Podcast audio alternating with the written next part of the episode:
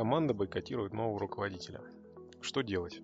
Давайте начнем с того, что у нас есть аксиома, что новый руководитель адекватный и компетентный. Допустим, в этом случае самый действенный способ, который существует, дать возможность новому руководителю пристрелить зачинщика. То есть либо уволить, либо... Ну, то есть увольнение это самая крайняя мера. А, на самом деле лучше включать сюда правило трех предупреждений. То есть первое предупреждение вынести, второе предупреждение, если будет человек обязуется написать объяснительную, еще желательно в зависимости зависимости от степени вашей жесткости, еще написать э, заявление с открытой датой на увольнение по собственному желанию, если вдруг такая штука повторится. Ну, то есть, что сделать? Это вызвать этого сотрудника, этому руководителю, сказать, что, слушай, меня такой формат взаимодействия не устраивает, да, я новый человек, со мной надо вот так, так, так, я пришел сюда сделать вот это, вот это, вот это. Если ты будешь саботировать или бойкотировать мои решения, то следующее действие будет, ты напишешь мне объяснительную, мы это запротоколируем для службы кадров, и ты еще напишешь мне заявление по собственному желанию с открытой датой. И если что-то пойдет еще раз не так, то мы с тобой попрощаемся. Поэтому, если ты хочешь продолжать, продолжаешь. Но первое предупреждение тебе вынес. Ну, то есть нужно такую возможность руководителю новому озвучить, если он адекватен,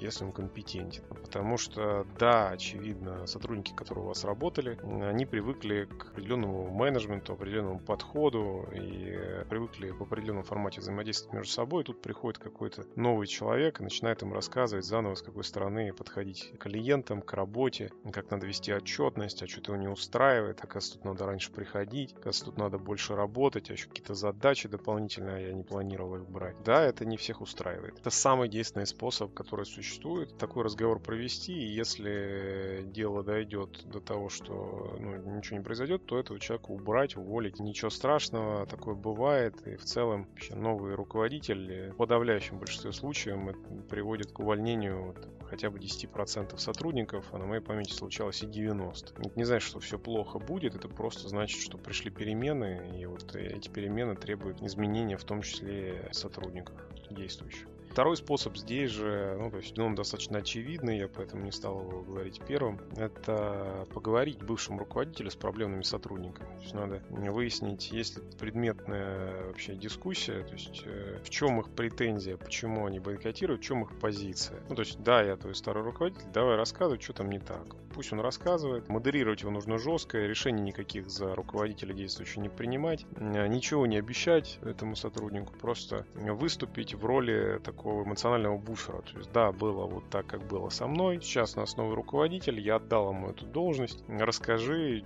что не так-то, что вы бойкотируете, в чем проблема? Пусть расскажет, направляем сотрудника в сторону конструктива. Ну, каким образом? То есть он все это говорит, говоришь, окей, что ты предлагаешь? Ну, такие разговоры в теории могут помочь, на практике я не встречал истории, чтобы там прям можно было включиться в диалог и там настолько слабые или там странные сотрудники сотрудники, что они не понимают, что это новый руководитель, он ведет менеджмент по-новому, и как по-старому уже не будет. И тут э, ну, выступить в роли буфера возможно, но вот моя практика, она все же говорила о том, что если хоть кто-то саботирует работу, то, скорее всего, он на себя какое-то внутреннее решение по работе уже принял. И вот эта открытая позиция бойкота или саботажа, она, ну, в случае, например, какой-нибудь армейской дисциплины, она бы потребовала мгновенного вмешательства вмешательства и дисциплинарного взыскания какого-либо. В случае, когда у нас есть какие-то рабочие отношения, вот эта механика пообщаться, поговорить, услышать, разобраться, да, но вот у нас такой новый руководитель, да, он там от вас требует больше, ну вот он такой. Единственное, когда эта история может помочь, когда вы вдруг ошиблись в руководителе. Ну, то есть, если вдруг действительно руководитель делает какую-то ахинею новую, ну, то есть, вы же человек тоже наверняка, вы тоже допускаете ошибки. В том числе, возможно, была допущена ошибка в отборе руководителя. К вам вышел человек, который эта должность не до конца подходит. Э, ребята это замечают, начинают бойкотировать, саботировать его решение, но только в этом случае они бы сами пришли, если бы там было действительно все плохо, они бы сами пришли. Уже если они сами не приходят, просто какой-то бойкот идет его работы, то, скорее всего, здесь э,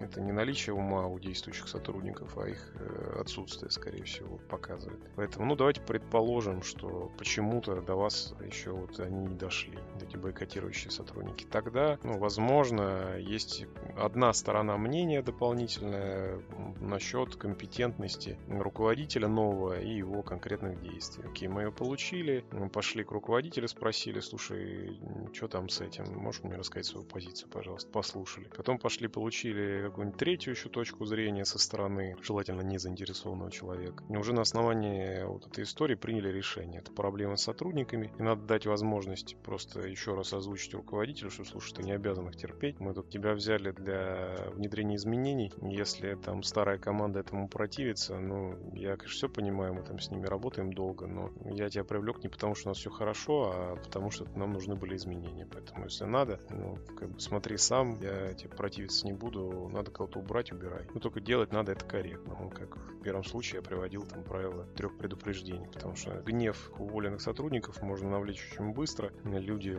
при увольнении ведут себя достаточно неадекватно. У нас есть отдельно на эту тему и подкаст, и статья, поэтому так лучше не делать. Что надо было бы сделать заранее? То есть давайте предположим, что вы собираетесь только внедрить нового руководителя. Как сделать так, чтобы вот э, таких озвученных сложностей или трудностей было меньше, или их вероятность, по крайней мере, была меньше? На мой взгляд, способ, который я вам озвучу, он близок к гениальному. Мы так делаем в большинстве проектов, когда требуется на действующих сотрудников привести руководителя. То есть если никто из действующих сотрудников на руководителя не тянет, эту историю мы там с собственником, с директором уже обсудили, что делать? Мы даем возможность действующим сотрудникам поучаствовать в отборе. Ну, то есть, как мы это делаем? Мы, если там сотрудников много, мы говорим о том, что, ребята, мы сейчас будем брать вам руководителя отдела на вас. Значит, я предлагаю вам поучаствовать в отборе. У вас много, очевидно, всех мы там слушать не будем. Выберите одного человека или там двух. Вот этих двух людей мы приведем на... Ну, то есть мы, во-первых, соберем с них все требования к новому руководителю, там, согласуем, по крайней мере, все с ними требования.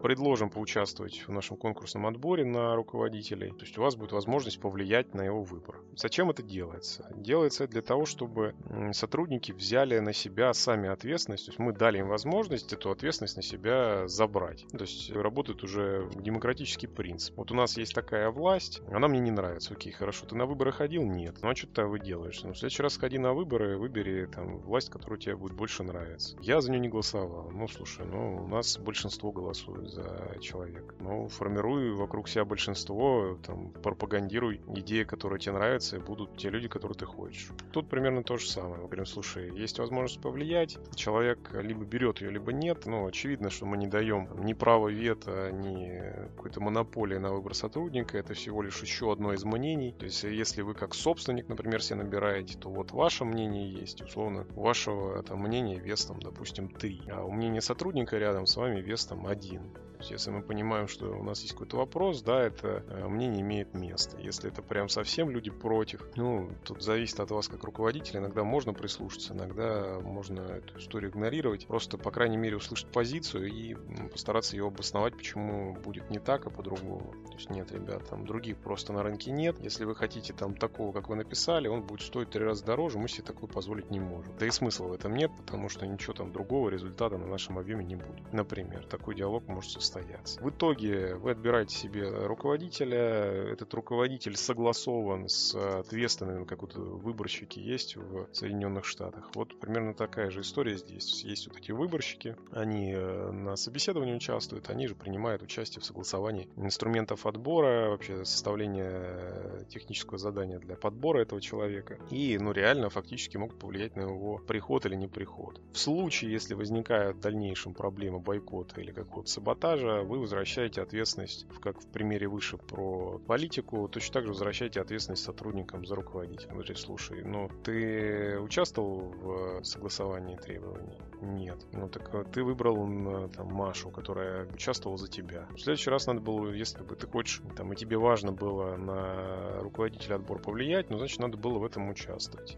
Ты уже делегировал это Маше, Маша сказала, что нормальный чувак, вот, собственно, вы его выбрали, вы с ним работаете. Если он не потянет испытать испытательный период, мы его уволим, поменяем на другого. Сейчас, как бы он вышел на испытательный период, он твой руководитель, значит, его нужно слушать. То есть, что мы делаем? Мы возвращаем ответственность за действительность, мы возвращаем сотрудникам. Такой способ позволяет максимально корректно, без бойкота и саботажа внедрять руководителя. А даже если он произойдет, то у нас есть классный инструмент такого разворота головы в сторону цели. Используйте его, и у вас таких проблем, как озвученных выше, не будет.